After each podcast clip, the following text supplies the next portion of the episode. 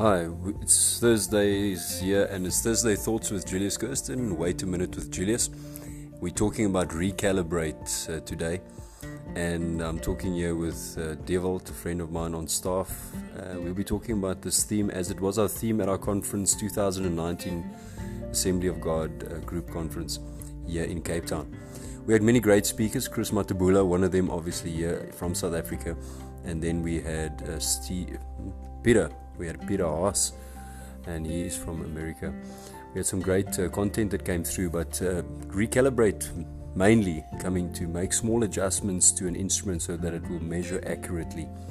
Uh, Devolt is going to tell us a little bit about some of his main thoughts on this, or one thought that stood out for him. Let's chat to him right now. Yeah, the main thought that I had, Julius, was um, this is one line which is which says the following: Don't worry about the process.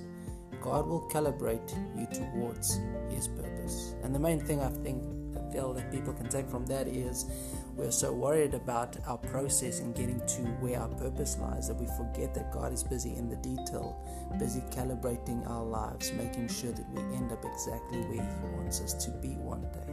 So God is busy in the mechanical, He is there, calibrating your steps, making sure that you end up exactly where He wants you. All you've got to do is make sure that you connect with Him and stay with Him. Awesome. That's a great thought there. Um, to be recalibrated, to be in step with Him. He will take um, hold of your processes. Just stick with the purposes of God. And uh, also to recalibrate, just my final thought on this is that if you recalibrate yourself, make sure that you are calibrated in the Holy Spirit because then you can be the person that God has called you to be without comparing yourself to others, looking to the left or to the right, but look to Jesus and He will recalibrate your life every time onto the path of His Word and His purposes and His will.